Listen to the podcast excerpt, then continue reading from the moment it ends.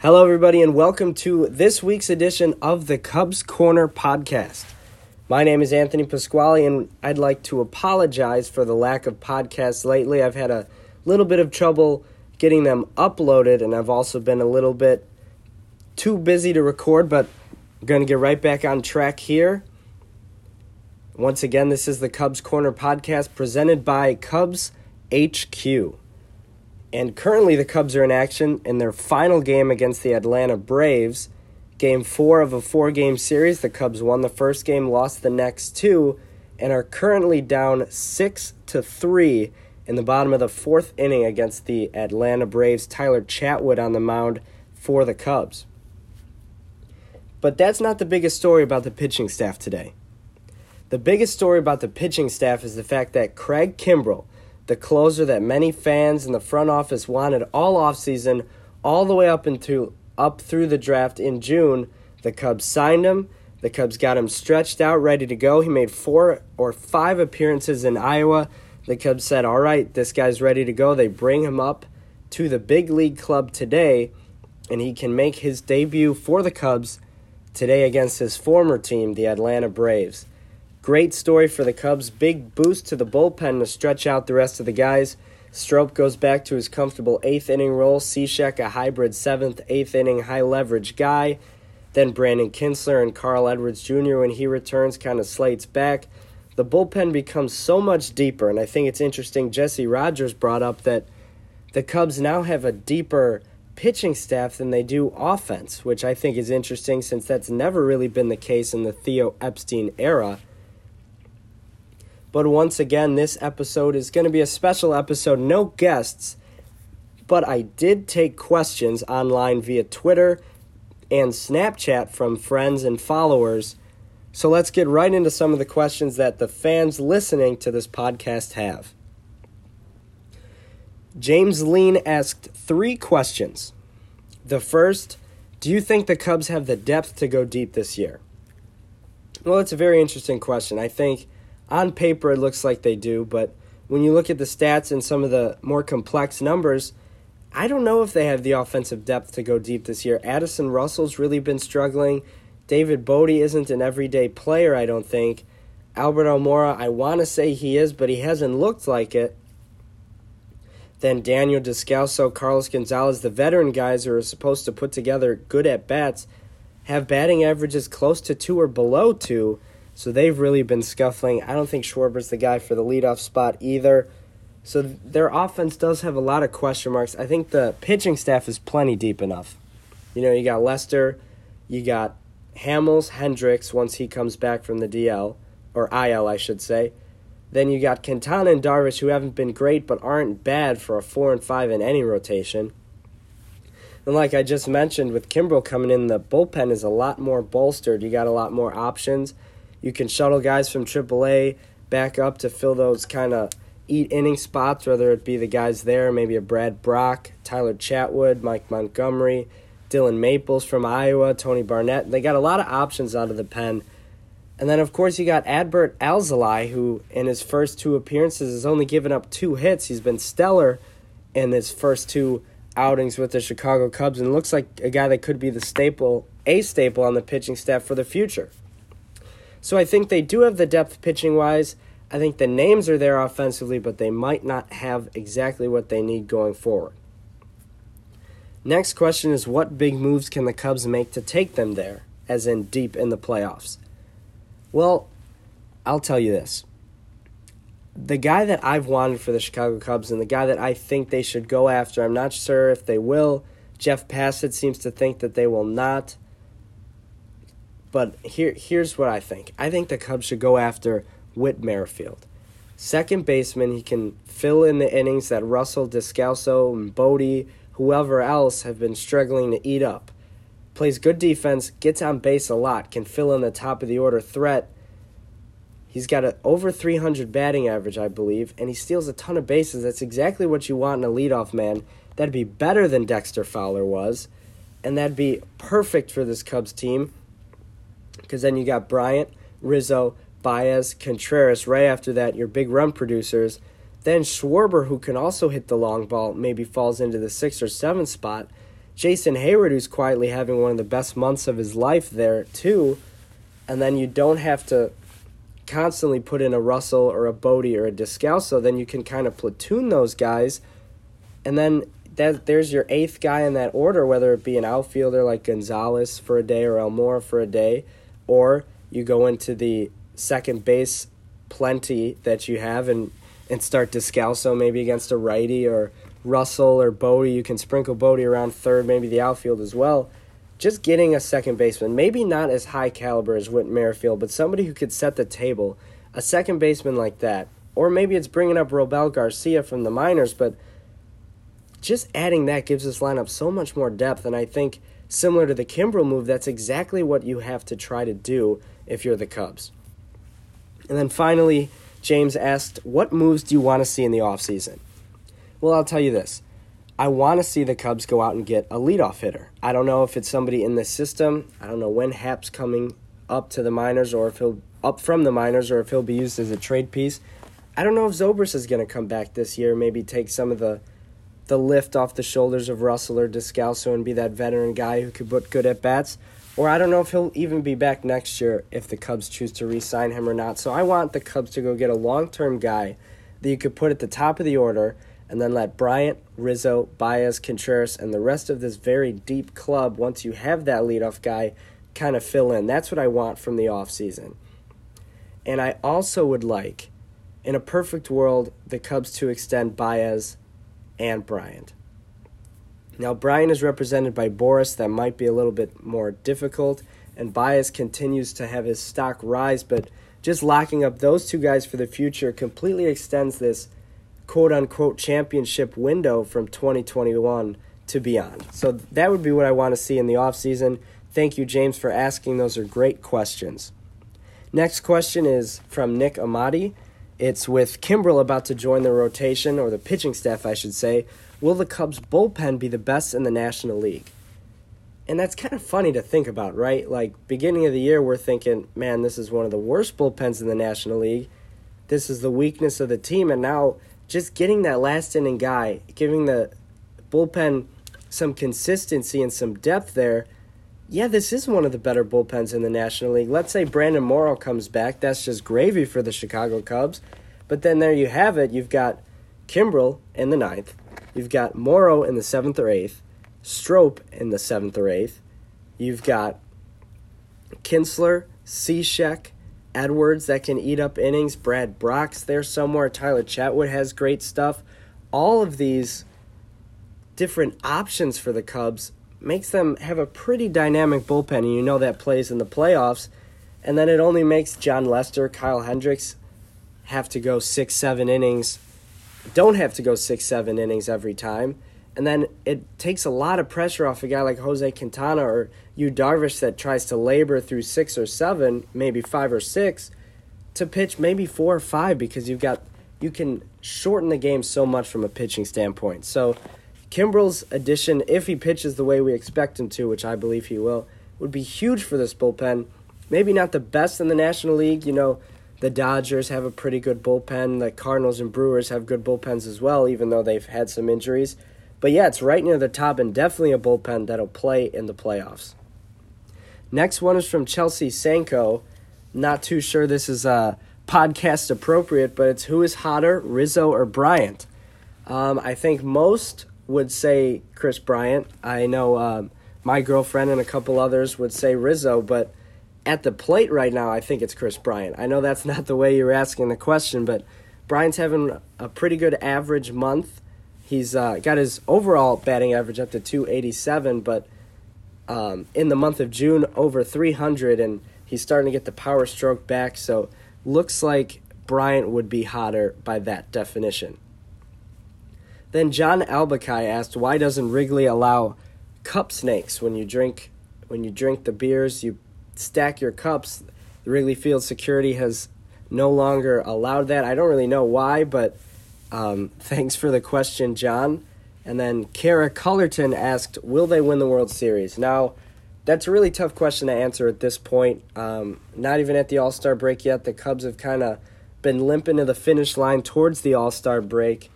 Um, They've played below 500 ball, I believe, since Ben Zobrist has left. However, they still sit at the top of the NL Central, with we know is one of the hardest divisions in baseball. So it, it's a tough, tough question to answer. I think the Dodgers are definitely that supreme talent in the National League, much like the Cubs were in 2016. I definitely think the Cubs have what it takes. I think they've been there before. They might be a piece or two away.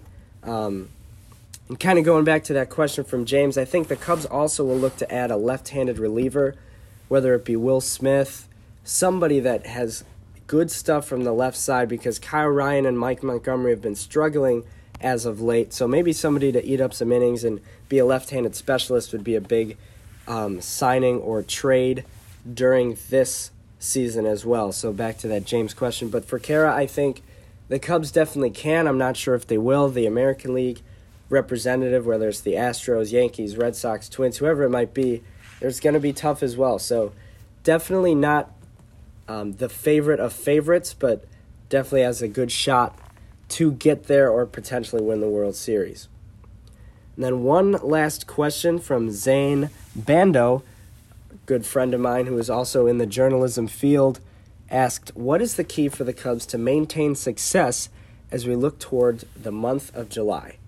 Well, Zan, it's a really tough question to answer because it's hard for me to say the Cubs have had success lately. You know, the perfect game hasn't really come together. They've been really struggling with runners in scoring position. They're relying too much on the home run ball. While they are the only team with five players to have 15 plus in Schwarber, Contreras, Bryant, Rizzo, and Baez, but that's not enough to win games, especially in the playoffs. So I think the key to maintain success is um, something that David Kaplan on his talk show kind of discovered with Anthony Rizzo. Obviously, pitching has to be there. You got to have good pitching. That's a key for any team to have success. So I'm not going to um, spend a lot of time on that. But I think offensively, the key to the success is, as Joe Maddon keeps saying, be better with runners in scoring position. Put the ball in play more, hard on the ground, line drives. Don't rely too much on the long ball, and grind out your at bats. Take your walks when they're there. Make the pitcher work. Because, like Anthony Rizzo said on Dave Kaplan's show, the more and more I work gives Javi Baez a better shot to get a hit because Baez usually bats after Rizzo. So something along those lines is keep grounding out your at bats. That way, nobody is an easy out. Every out is tough. More mistakes will occur, and therefore more runs will occur. So I think that'll be the biggest key for the Cubs to not only maintain their success as they are currently in first place in the NL Central, but kind of build on that and become the perennial World Series contender that we know that they can be. So thank you for all of you who asked questions. I appreciate it. I'd uh, I think this is a pretty good idea. I'd like to do it in the future. Ask you guys um, to give me some questions or things that you'd like to talk about. Um, really quick now, I just want to talk about Kris Bryant. I know he's been taking a lot of heat, social media, from the experts, whatever, about two things. One, not driving in a lot of runs, and two, just not being the player that we thought he would be. Well, I'm going to start by saying this. Mark DeRosa did an excellent um, comparison on uh, MLB Central today that, that shows his numbers right now and his numbers in the year that he won the Most Valuable Player Award in the National League are very similar through this point in the season. So think about that for a second. Now, here's the other thing I want to say Bryant had more opportunity to drive in runs that year. A lot of people are saying, you know, Kris doesn't drive in runs. Maybe we should drop him in the order. Maybe he shouldn't be two. But here, here, I'll give you this. Dexter Fowler was a great leadoff man, got on base a lot for Bryant, who was able to drive him in more. And then you had the bottom of the order guy, whoever that might be, whether it was Russell for part of the year. I think Zobrist batted eighth or ninth, um, what or Heyward maybe in 2016. Those guys were getting on base for Bryant. Now let's take a look at this. Currently, Schwarber's been batting in front of him, and then guys eight, nine in the order have been maybe Almora, Descalso, Bote. So here's this. In the last seven days, Schwarber's on base percentage has been 230. Almora's has been 188, Descalso 222, and Bote 227 in the last seven games. If guys aren't getting on base for you, you can't drive in runs. As simple as that. Obviously, the long ball's there, and Kris has hit hit one yesterday, and I think two in the past seven games. But if guys aren't getting on base for you, you can't drive in runs. But let me show you where Kris Bryant's value is if he's not driving in those runs. Kris's on base percentage on the year is nearly 400, towards the tops in the National League and the MLB. I believe he's at 394 or 395 coming into play today against the Atlanta Braves. That puts Bryant on base basically 4 out of 10 times for Rizzo, for Baez, and for Contreras. That's why those three guys have more RBIs than Bryant, and that's why Bryant leads the Cubs in runs scored and is near the tops in the whole league in runs scored. He gets on base and he comes around to score because guys who drive in runs are batting behind him. If Bryant has the opportunity to drive in more runs, I know a lot of people say he's been too too first pitch heavy in some of his bigger at bats and he's not very clutch, but if you give him more and more chances, obviously he's going to drive in more runs and he'll look to be more clutch. And here's the other thing I'm going to say Bryant's average is getting up to 287. He looks like a, a good hitter. He looks like an all star. And I think, I don't think he might start, but I think he definitely does look like an all star.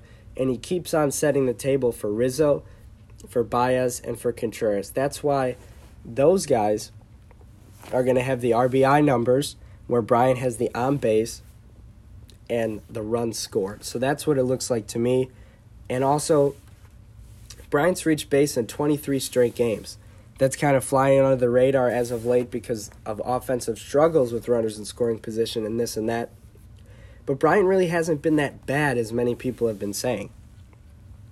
I think he should be an all star, probably not start the game. I think Arenado and Anthony Rendon should be the third baseman representatives, and then Kris Bryant. And on the topic of All Stars, let's talk about the Cubs. The final vote ends in about an hour, I believe. Looks like Baez and Contreras are in line to start, which they should. They have both been the best player at their positions in the National League. Yasmani Grandal close behind Contreras, and Trevor Story, I think, would be the best challenger to Baez. Rizzo, great player, one of the best Cubs on the team, one of the most consistent, great leaders, great guy on and off the field, but I think he's the fourth best first baseman in the National League this year.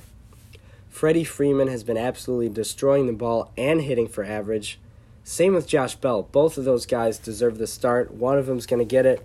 The next guy I think should be first off the bench or the DH in the game. Then Pete Alonso, a rookie nearing almost 30 homers in the first half. That's unheard of. So I think he might get a nod over Rizzo if Rizzo doesn't win the final vote. But I think Rizzo should still make the team. So that's four All Stars right there. It looks like in the outfield it's going to be Bellinger, Yelich, totally deserving, and then either Ronald Acuna Jr. or Charlie Blackmon fighting for that third and final starting spot. I think the fourth one will make the team. I do think Joc Pederson will make the team. I don't think Heyward, Schwarber, or Almora will unless they win the final vote.